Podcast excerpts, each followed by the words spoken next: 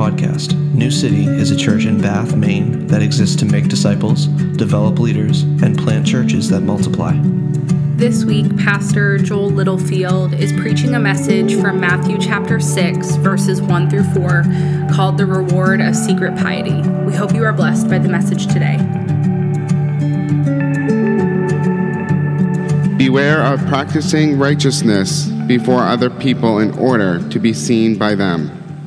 For then you will have no reward from your Father who is in heaven.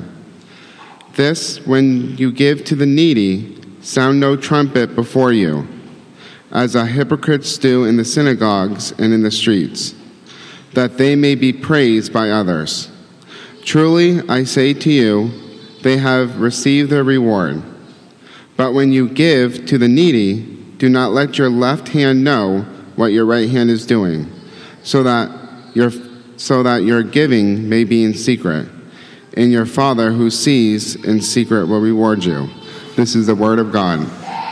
Amen. All right, let's pray together. Lord, teach us what our hearts need to hear today through your word. And Holy Spirit, would you open our eyes so that that might be possible? And let us be drawn closer to our Savior Jesus.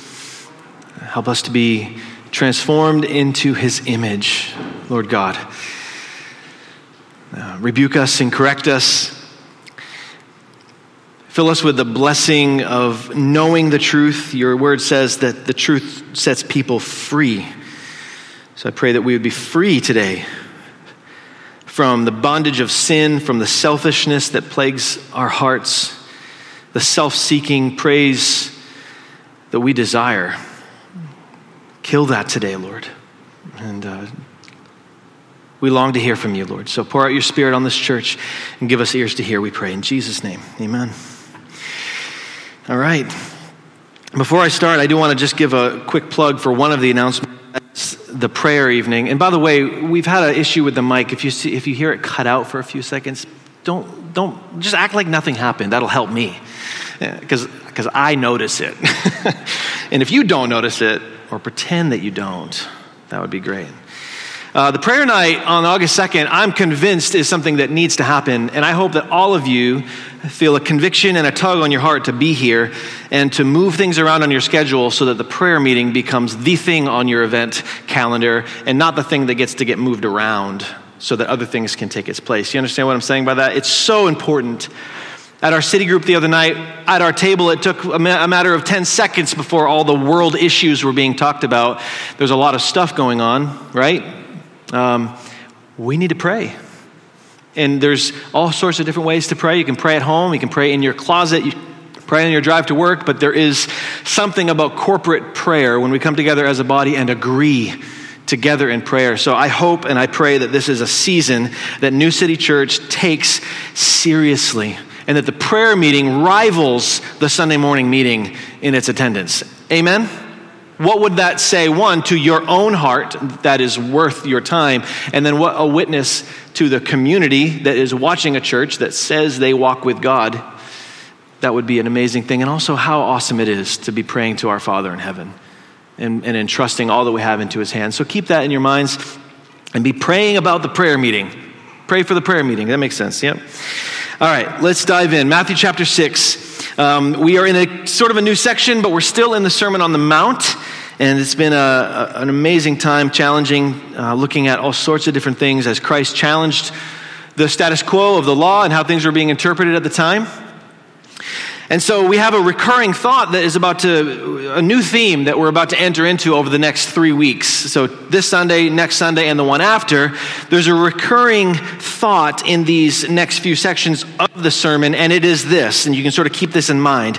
It's a contrast between genuine righteousness that is lived before God and the hypocrite or the pretender. There's the genuine righteousness lived before God, and then there's the hypocrite. And these things come up in three different sections as Jesus is teaching, and he's uh, giving this amazing sermon. So that's really what a hypocrite is. I thought I would just stop for a moment and talk about what a hypocrite is. I mentioned the word pretender.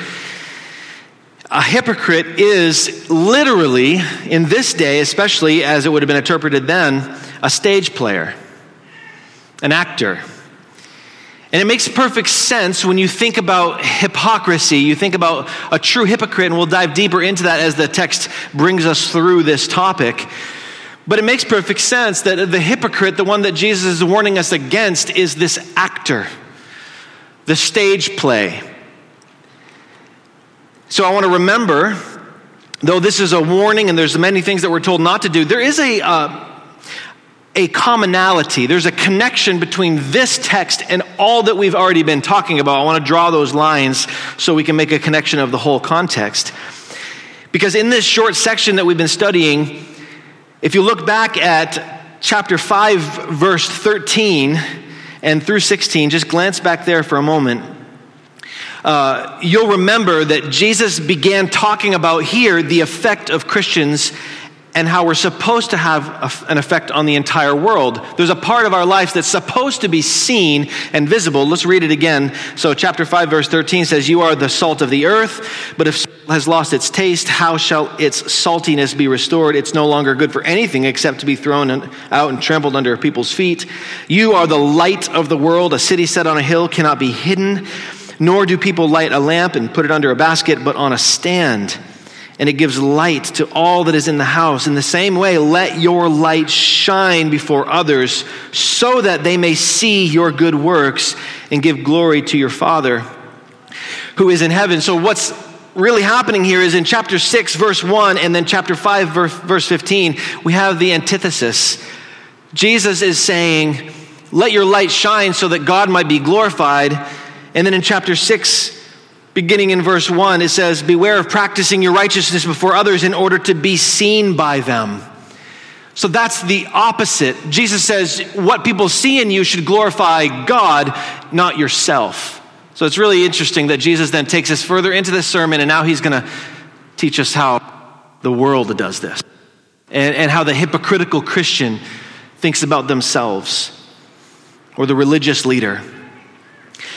We know from this teaching that what pleases Christ is a life that others can see. You can't just hide, right? You have to be seen by others as a Christian. Otherwise, the whole concept of salt and light just doesn't make any sense. If we are lights for the world, then we have to be seen. If we are salt, then the salt must be near those things that need to be salted and have the effect of a Christian witness. But the result of being seen is clear in Matthew 5, as Jesus taught, that it should point to the Father. Our works should cause others to see that and glorify the Father in heaven. We know that what does not please Christ, hear this please, is when Christians live just to please themselves, or when their acts of righteousness, like the three that Jesus is about to address prayer, fasting, and generosity, these three outward acts of righteousness that were common in this day and are still disciplines today, when they're simply done as a means to gratify the flesh. The flesh that deeply desires the praises of others. And I, this sermon, for all of us to hear it and for it to really be effective, is going to require a lot of honesty as you sit and listen. The tendency is to say, That's not me. I don't desire anyone's praise. And that would be a lie. In some degree or another, the human heart loves and craves to be praised, the desire to be seen by others. And because this is so common of a sin among us, Jesus teaches and begins with a warning. Notice in chapter 6, verse 1, he says, Beware. Beware of practicing your righteousness before others in order to be seen by them. And so he begins with this warning. The Greek word means to take heed to oneself. That word beware, take heed, look at yourself, be warned. In some contexts, believe it or not, this word is actually the word to portray addiction. Be so committed to this, be watchful over yourself, be aware so aware that it's like you are addicted to watching over yourself to see that you don't do this. Beware. Jesus is giving us the permission. He's telling us to tune into our sinful tendencies in this particular area, to turn our minds here and be so watchful that it's as though you are addicted to it. And so we're not just turning our minds there for the sake of awareness, Jesus also gives us a way of escape.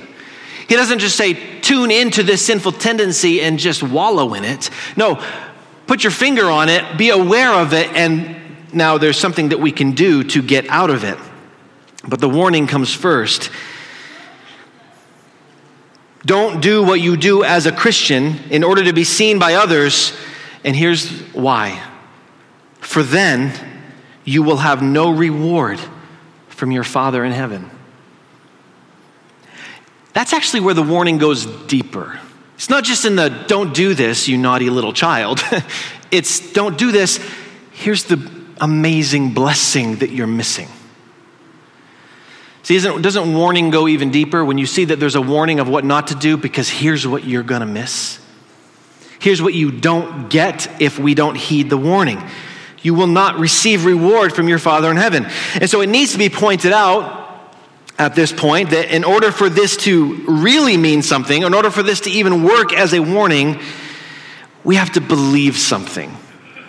There's something, and maybe you've already noticed it, maybe you've seen it in the text already. There's something that the text is asking each of us to believe this morning. A positive statement, not just don't do this, but this is what we need to believe. What we need to believe is this if you haven't noticed it, God has rewards to give. Do we even believe that? That God has rewards? The God of heaven, the Creator, He's got rewards to give us. That's amazing. That's incredible. I'm just trying to, like, it's, I believe, I trust that in your deepest heart, you're just amazed by God's rewards. Think about it. Quiet as you might be in your seat, don't let your heart go without rejoicing that your Father in heaven has rewards for you. God has rewards to give, and God's rewards are greater than any other reward. They are better than anything you can offer yourself or anything that anyone else could offer you. Just by the mere fact that they come from God, because God is infinite, holy, creator, the designer of all things that are good, the creator of joy and happiness and pleasure, the originator of all that is amazing is God, and God, your Father, has rewards to give. So I want that just to settle for a moment. Think about that in your own heart. Repeat it to yourself for just a moment. My Father wants to reward, reward me. My Father in heaven has rewards for me. Hebrews 11:6 says it pretty plainly. Without faith, it is impossible to please Him, speaking of God, for whoever would draw near to God must believe that He exists and that he rewards those who seek him. It's actually a requirement for us as we approach God. That if we live a life of faith that pleases God, what is coupled with that faith is belief that He not only exists, but that He is a rewarder. God doesn't desire that we believe that He exists alone, but that He is a giver of great rewards. And in order to see that and have that and experience that, it does require faith, belief, trust in his reward. Now, it needs to be pointed out too that salvation is not a reward for good deeds. So if you're here this morning and the gospel has not ever been really clarified to you, you can do all sorts of good things in this life, and, and the reward of that is not salvation. You cannot do enough good things in order to access heaven and be forgiven by God. It takes something far greater than that. The, the, scripture says that it takes the, the perfect life of Jesus Christ, the Son of God. And so, in order for us to, to have access to God and be in His presence, it requires our faith in the perfect substitute of Jesus. That he lived perfectly for us, and not only that, he died perfectly sacrificially in our place. So that as we put our faith in him, his good, perfect record is placed on our account, and we are seen as righteous in God's eyes. That's the only access into heaven is through faith in Jesus. And so when we start talking about rewards and good deeds, it's very important that that becomes, that that's also clear. So please know that. If you're here, if you're a guest, if you're visiting, and, you, and that's not been clear, clarified, that is very, very important. It's not by good deeds, but the merits of Christ alone. But we also need to understand, church, that there are rewards, gifts, promises, and good and gracious things that are dispensed from our Father in heaven. Once He is your Father, then you look at Him as a son or a daughter looks at his or her father and sees the goodness of a father and the willingness and the kindness to reward and to bless. What good father doesn't want to bless their child? What good father doesn't want to give good gifts to their children? Jesus even uses that. A child who asks for something of their father, what father would not give? What father would give the, the opposite? Give a, a stone instead of bread. Child, daddy, I'm hungry. Here's a rock for you. It wouldn't happen because we have a good father.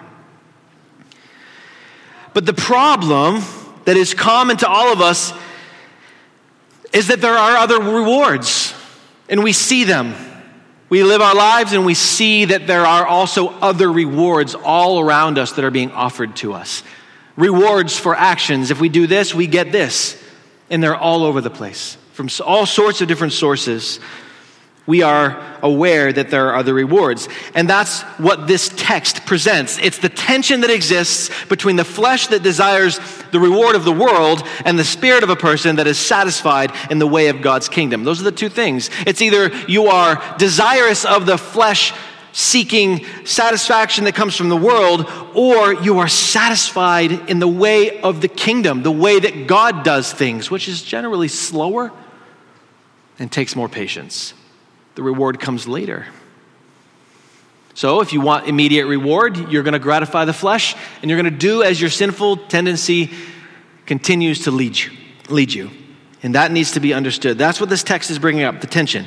I want to personally I want to be a child of my Father who loves his rewards.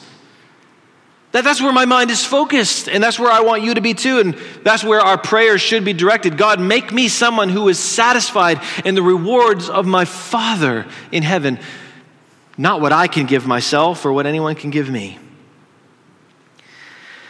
That one phrase should mean something to all of us who believe. Let's look at what Jesus says. He says, For then you will have no reward from your Father who is in heaven.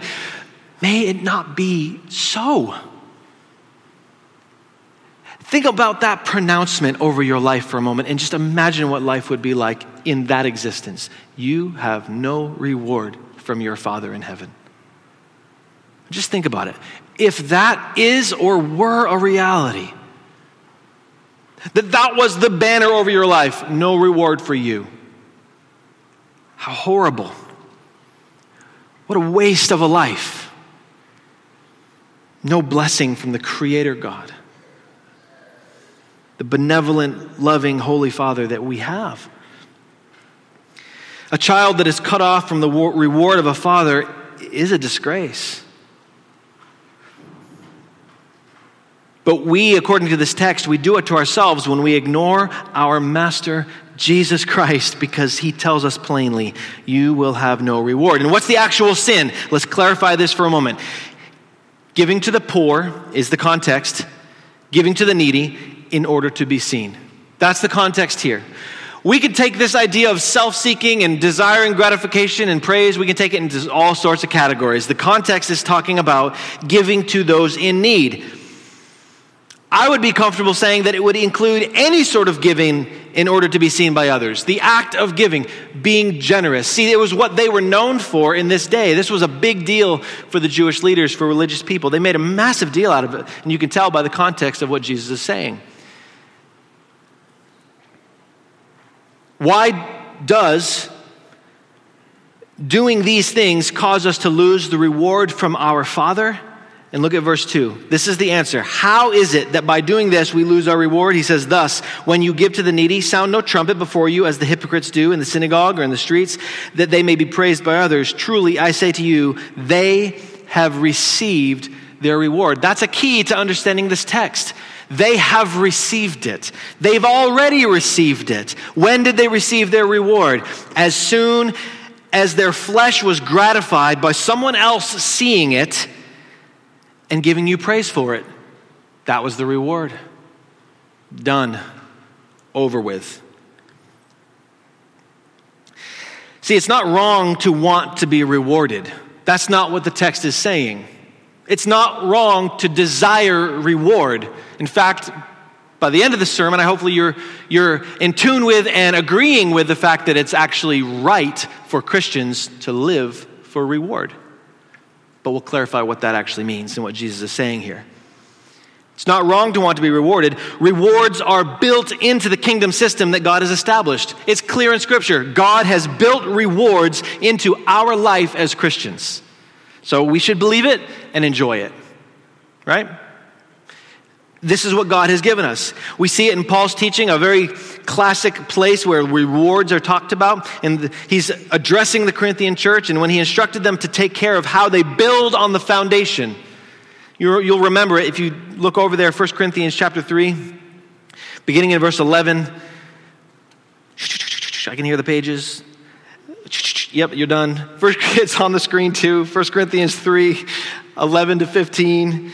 I would encourage you guys to turn in your Bibles when I mention those because then you'll just know where Scripture is. You ever been with somebody and they're like, hey, go to Corinthians and it takes you like 40 minutes to get there? You shouldn't be that. Christians should know their Bibles. You should. 1 Corinthians 3 11 to 15 says, For no one can lay a foundation other than that which is laid, which is Jesus Christ. Now, if anyone builds on the foundation with gold, silver, precious stones, wood, hay, or straw, each one's work will become manifest, for the day will disclose it, because it will be revealed by fire, and the fire will test what sort of work each one has done. If the work that anyone has built on the foundation survives, he will receive a reward. That's in the system. But if anyone's work is burned up, he will suffer loss, though he himself will be saved, but only as through fire. Now, this would be a whole study in itself to really exposit this text. But clearly, what we can see from this, at least for the point we're trying to make, is that it's important to understand that before you build, you need a foundation. Let's just start there. Before you build, you need a foundation. It's as though, as Christians, as believers in Christ, if that's who you are, you have been commissioned to build your kingdom house out of good materials that last, but the foundation has to be laid first. It would be foolish to start building with no foundation. So Paul says there is only one foundation, and that foundation is Jesus Christ. So think of that first. Is Christ the foundation of your life before you start trying to do a bunch of good things with your life? And Christ needs to be the foundation.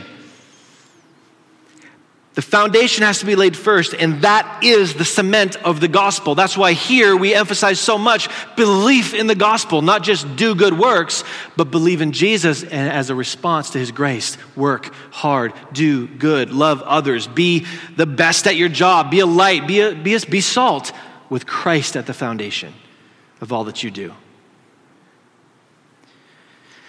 So if you're listening to this and, you think you can just start earning rewards by being, well, tuning into this text and you start being a secretive giver and you're like going around and you're giving to the poor.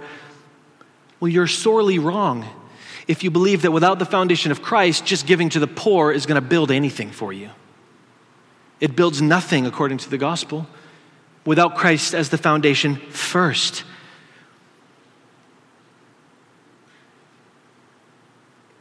I would rather a person die in Christ with their sins forgiven, completely reconciled to the Father, eternally secure in God forever, than to have anyone be thinking about the rewards that they can earn in this life. That's how important it is to believe. I would rather someone believe the gospel if that's the last thing that they do than have a life full of good works and you've never trusted in Christ. You will go to hell.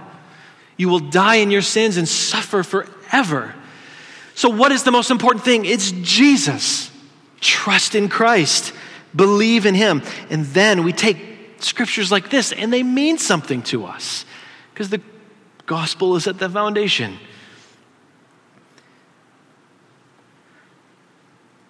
So we know the most pleasing thing that you can do in the eyes of God, according to Scripture, is to surrender yourself to the Son of God and to surrender yourself to his will. God is supreme and he himself is a reward in and of himself. But the issue that this text is telling us and what's happening here, the issue is that our hearts crave the temporary, immediate pleasures of sin. So, even with the foundation of Christ, would you admit with me that as Christians, you still fight the flesh? You fight the desire for temporary cravings and the pleasures that this world offers. It's because we're human and we are in need of continual sanctification and being transformed into the image of Jesus day by day. But it is a process. Think about this. How often do you fail to believe that if nobody saw your good deed, that your Father, who is everywhere, has seen it, he will see it, and because he is good, he will reward you? What if everything you did from this point on was never seen by anyone? Would you still do it? Would you live your life how you're living it with no praise from any man? And I'm asking myself this too. This is important for us. Would you do it? See, that's the whole point. He's saying, Your Father in heaven sees what is done in secret. He is everywhere, He's omnipresent, He knows all things. So he sees. And because he is good, he is a rewarder. Matthew 6, Jesus is telling us what some of the good material is that Paul was mentioning this gold and precious stone, these things that actually build, that are reward worthy when you build them on the foundation of Christ. It's good to give to others for the purpose of glorifying God. It's good to give, but the Pharisees and scribes in this day were caught up in this one particular thing, along with fasting and praying, which is what he addresses as he moves on in the rest of this chapter. And then Jesus expands on the warning more by giving us an example of the hypocrite. So now we know, don't do it this way, but here's more of an example. Verse 2 When you give to the needy, don't sound a trumpet. Check. You guys throw your trumpets out. No more making a big deal with trumpets. It's obviously not just about trumpets, right? We get it. But in this day, they did that. Isn't that crazy? The trumpet would literally come out. Now, there isn't actually, this is what's crazy about biblical study and like diving into some of these things. We know that this is the case. We believe it from Scripture. There are no actual written records of, hey, this dude one day went out and he took a trumpet. We know based on Jewish history and tradition that there were times when they would, when they wanted to give and be benevolent, they would do it from their own house and everybody would know hey so and so is at his house giving stuff away. He's and everybody and it was a big deal. They wanted to know hey everybody go to his house. He's being he's being kind today. Go get poor all the poor go to his house. And it was a big deal. Don't sound the trumpet before you as the hypocrites do in the synagogues and in the streets. What a shame that they may be praised by others. Truly, I say to you, they have received their reward. So, the hypocrites of Jesus' day were those scribes and Pharisees whose self piety was more important to them than the actual will of God. Being seen that what you believed and what you did with your life caused others to praise you. And so remember that this is a heart issue. I want to clarify it's not sinful for someone to see you give. How many of you have ever, how many of you have thought that or think it, that if someone sees you give, you've lost your reward? I saw one hand go up. There's one honest person in this room. I'm just kidding. You guys are all pretty honest, I think. Um, it's pretty common. We've taken this text and we say, if somebody sees you, your reward's gone. Is that the heart of what Jesus is saying here? It is a heart issue. The issue is that the Pharisee, in his heart, did it for a specific reason to be seen. It's not if you did it and someone saw you, boom, your reward's gone. So you just basically, you're living your life like worried all the time of whether you should give and whether any, anybody's going to see you. But that's not what is happening. The hypocrisy was in pretending to be something that you're not. Think about that for a moment. Do you pretend to be something that you're not? The Jewish leaders would display their giving, they would sound trumpets, and they would not give to the glory of God, but so that they would be known as a generous person. How do you want to be known? I want to be known as a generous person, so therefore, I'm going to give so that others can see me and say, wow, you're generous. Jesus said, they have received their reward. You know what that means? That word, they have received, that word for received is paid in full. That's the sad part of it. When you do that, when you give in order to be seen, that is the reward, paid in full. That's it. The fact that they saw you, you wanted praise and you got it, and now the reward is done. And because this is an issue of the heart, we know someone can give to their church, to the poor, or to some cause, and if it's for the glory of God, the whole world could find out and you would keep your reward in heaven. I truly believe that. Based on the text, Jesus isn't saying that the warning is being seen, the warning is that the heart doesn't desire to be seen. Does that make sense, guys? I want, I want that to be clear. I think this is a common one that can just get a little bit confusing. It's an issue of the heart. Check your heart, not watch everybody else's eyes to see if they're looking. Look at yourself. Why do you want to do what you're about to do? That's where the, the sin lies. On the same token, I really believe this needs to be said. If you give or you do anything for your own glory and praise, if no one finds out, if no one finds out, but you still did it for self glory and self praise, your self praise becomes the replacement of your Father's reward. You've still lost your reward. Even if no one sees you, but your heart is still caught in vanity, you've still lost your reward. So we know how we're not to behave in regards to the discipline of giving. It is a discipline, right? Giving in any way is a discipline, Christians. Whether you're giving to the kingdom through the work of your local church, which is a biblical, godly, necessary thing, or you're giving spontaneously to somebody that you believe the Lord has helped, caused you to help and come alongside them. We know that it's a discipline. Jesus actually says, when you give, not if you give, that's a clue. When you give, the assumption is that you will be a giver. The assumption is that Christians will be givers, and we should be. Even just by the fact that our nature has been made new, we are made new in Christ. By God's grace, we are transformed in the likeness of Christ. Is Christ a giver? Is Christ a giver? Freely give? Freely we have received because he gave to us freely of his own life. He sacrificed himself. Can you outgive God? You, you can't outgive God. What does that tell us? God is the best giver, and he never stops giving. By the fact that we are linked to God through Jesus Christ, his Son, we are givers. That's how we operate to give in varieties of capacities give of our time, give of ourselves, give even in our weakness, we give because that's what Christ did. So this should be a part of our life. Not, that's not debatable. Whatever you give, whenever you give, and to whomever you give, do it for the glory of God. The fact that people sometimes do this in hypocritical, hypocritical ways is not a good reason to refrain from them entirely. Have you ever heard somebody say, ah, I'm not going to go to church because they're all hypocrites?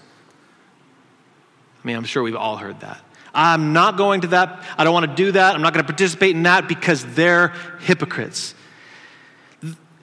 It's not logical to refrain from a good thing because a few people have tainted it or do it hypocritically.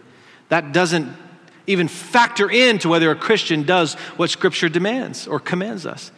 If Jesus says to give and be a giver and look, for the, look out for the poor, if Jesus tells us to be generous with our lives, we will do it regardless of whether someone is hypocritical in their giving or not, because our Master and Lord is Jesus Christ and nobody else.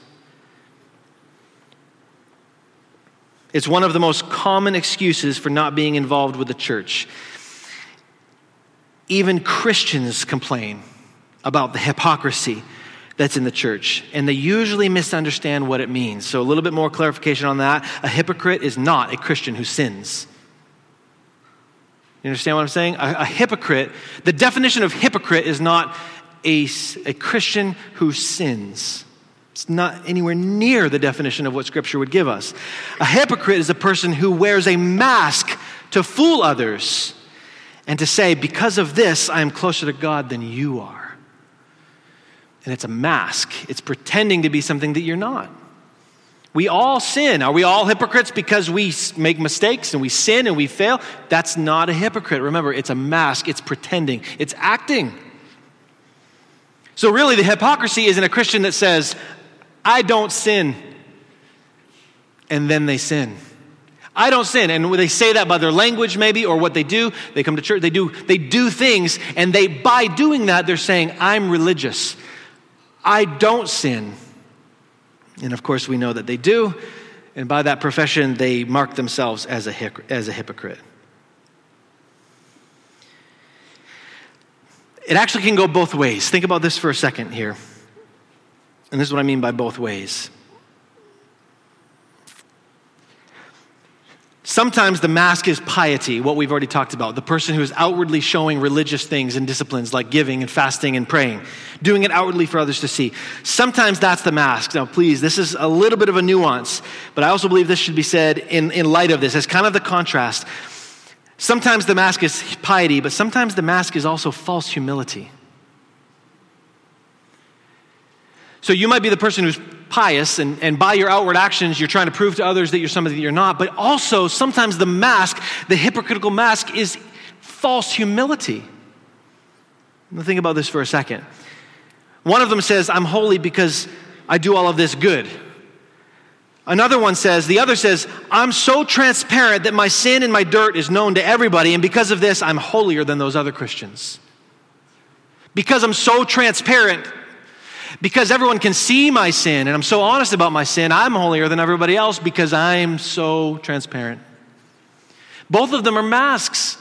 Both need to be repented from. Both are not the way of Christ. Both are hypocritical. They're both unpleasing to the Lord because they both reject the gospel that saves a person based neither on their piety nor based on their weakness or how bad they are. None of that is considered in the factor, but it's on the merits of Christ alone who brings us all to look to Jesus no matter where we are. No matter what we're doing, how weak, how strong, how holy, how far along in the process of sanctification we are, we're all looking to Jesus. And so that is the equalizer. That is the solution ultimately to hypocritical living is to look to Christ, not other people. Compare yourself to Jesus. Strive after his will, his word, his law, his spirit. He makes both weak and strong obedient to Christ when we surrender to his will. So if you're struggling with sin, and yet you come to church and lift your hands and worship, put money in the box, speak your, about all your charities to people, and all of your memorization of Scripture, and how connected you are with God, and in your private life you do not honor God, then you are a hypocrite. On the other hand, if you live a life of spiritual weakness and you avoid fellowship, you avoid the word, you, you shirk Christian disciplines, and you always are struggling with sin, yet you think, this is your thought, at least I'm not pretending like those other people are then your mask is false humility and you need to repent too. Hypocr- hypocrisy is gross. You see that, right? I hope you see that. And we're all able to just say, God, help me in my hypocritical heart. Whichever way I lean on a day to day basis, whether I think I'm, I'm so weak, so I'm better for being weak and I'm so humble about it, or wow, I'm so strong and I do all these great spiritual things, none of that is pleasing to God. but that we would truly be humbled before Him and just seek His will and desire Him. But the Word of God, what we're looking at this morning, is a help. It reveals to us the way of Christ, which is the better way, revealing the thoughts and the intentions of the heart. Look at verse 3 and 4. It says, But when you give to the needy, do not let your left hand know what your right hand is doing, so that your giving may be in secret, and your Father who sees in secret will reward you. This is where we begin to find help for the struggle of our hypocritical hearts. Be a giver. Jesus is clear about that. Be generous in this life. That much is clear. But do not do it to be seen by men. In fact, Jesus instructs this is kind of cool, right? He instructs a sort of sneaky operation when it comes to our giving. And it's, it's not so much that we all need to be going around in covert operations, although I've seen that and it's actually kind of cool. I've seen it like with youth groups and stuff. They're like dressed up in black. it's kind of sketchy. You got to tell the cops before you do this. But they like go around in the neighborhoods and like leave Christmas baskets and stuff and then run before anybody sees them. Hey, youth, sound fun? Yeah. See? Uh, sneaky. And that comes from things like that. Like th- churches do that, Christians do that because they see Jesus saying, be sneaky about how you give. Don't let anybody know. Nobody needs to know. But I don't think it just purely means that, that we just need to be covert all the time. But the way in which we live our lives unto God and with His glory in our, in our minds should be so ingrained in us that it's second nature. Not letting your left hand know what your right hand doing is not, is not actually possible Right? The, in my mind, the closest analogy that I could think of was in musicians that practice and muscle memory, where there's two hands doing something different and you don't even know it. You don't have to tell happens in drumming it happens in guitar uh, you know so that's think about that you you do something so often and it becomes ingrained into you that you don't have to let your left hand know what, even what your right hand is doing there's an unawareness even in your own heart that you're doing it if you're unaware then you really aren't caring about other people being aware of what you're doing. That's what Christ is saying. The heart of our giving, the heart of our generosity should be so much so that we're not even calling attention to it ourselves that it becomes second nature. Do you want that to be the, the way it is in your life? Think, imagine your life, eh, generosity, giving, praying, the things that we'll cover in the weeks to come, that it's second nature to you. It's a part of who you are, it's a part of your life in Christ, it's Christian discipline. The right hand doing the good, and the left hand unaware because you're not doing it to be seen but to do good for others and to be seen by your Father in heaven. Now, notice this final thing. Just take note of this as we look at what the, the last part of the text tells us. He says, so that your giving may be in secret. And then finally, and your Father who sees in secret will reward you openly. See, ultimately, everyone's doing things to be seen. Jesus is not saying, don't, things to, don't do what you do to be seen at all. He's saying, don't do what you do to be seen by others. Do it to be seen by your Father. Because your Father does see. So that's the blessing, is to intentionally do what we do to be seen by our Father who actually has the good reward to give us. Jesus is giving us permission to live for the reward of the Father and think only of that and not of the reward that can come from other people or from ourselves. And I think you just need to do, and I need to do, heart examination. What does that look like? What sort of change, repentance, correcting do we need from God's word today? So that what we're doing is out of the right motivation of the heart. Everyone's doing things to be seen. Being seen isn't the sin. The sin is the prideful and self seeking heart that desires the praise of man. Our Father in heaven is omniscient, He sees all. His reward is better than what you can offer yourself or what anyone else can give you. And the praise of man is temporary. God's reward is eternal. You know, there's something interesting about what Scripture teaches us is that God Himself is a reward for us. God Himself is the great reward. Having God and being reconciled to the Father through Jesus is a reward. It kills the flesh, it crucifies the self seeking desire because, as was read in our prayer, the heart of Christ was humility. Don't do anything out of selfish ambition or conceit, but with lowliness of mind. Scripture says, take on that mind, do to others according to how Christ would do it, not for self seeking, but for self denial and the good of others. God Himself is the reward for us. We will dwell with Him. We know He will distribute rewards. You know, the reward comes later, oftentimes. I think of a few rewards that I would count in my life as rewards, like a good and great reward, my children, my family, my wife. I consider those are great rewards, things that God has given. I don't deserve them. They're gifts. Here you go. But sometimes we don't see the reward in this life. Most of the time, and most of the reward comes later when we're in His presence.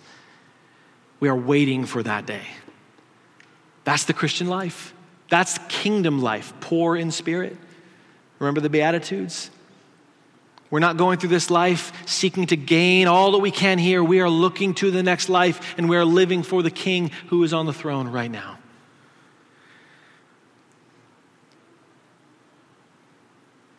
The day will disclose what sort of works we have done, whether for our glory or for His. So finally, it's okay to live for reward. Just be sure to live for the eternal reward that our Father in heaven will give to those who diligently seek Him, as it says in Hebrews. Faith pleases Him, and when we come to Him, we know that He is a rewarder of those who diligently seek Him. So today, brothers and sisters, we need to confess. Now's the time. Think about it. Examine your heart. Confess. What do you need the Holy Spirit to change in you? Repent of vain glory? What mask do you need to take off? By simply looking at Christ and letting Him examine you. Have you been wearing a mask? Any sort of hypocrisy? Jesus called it the leaven of the Pharisees. Later in Matthew, he says, Woe to the Pharisees, woe to the Pharisees, woe to the. At least seven times. You know what comes after that? You hypocrites. Woe to the Pharisees. Their hypocrisy is the leaven of the church. So let it not be leaven in this church. So confess it. And let's be a generous family of Christians. Be generous, giving and sharing abundantly, letting our light shine, as Christ said, light, light shining however we might do it, whatever opportunity is given, that we would shine our light, but never letting our devotion to God be a means of getting praise from others. Doing it only for Him is for His glory. And so let's be devoted to His glory because of what He has done for us through the gift of Jesus. That being the ultimate catalyst, that everything we do is a response to His grace. All that we do is a response to His kindness, and that we have the greatest reward in our Father in heaven and He has the best rewards to give. Amen, church?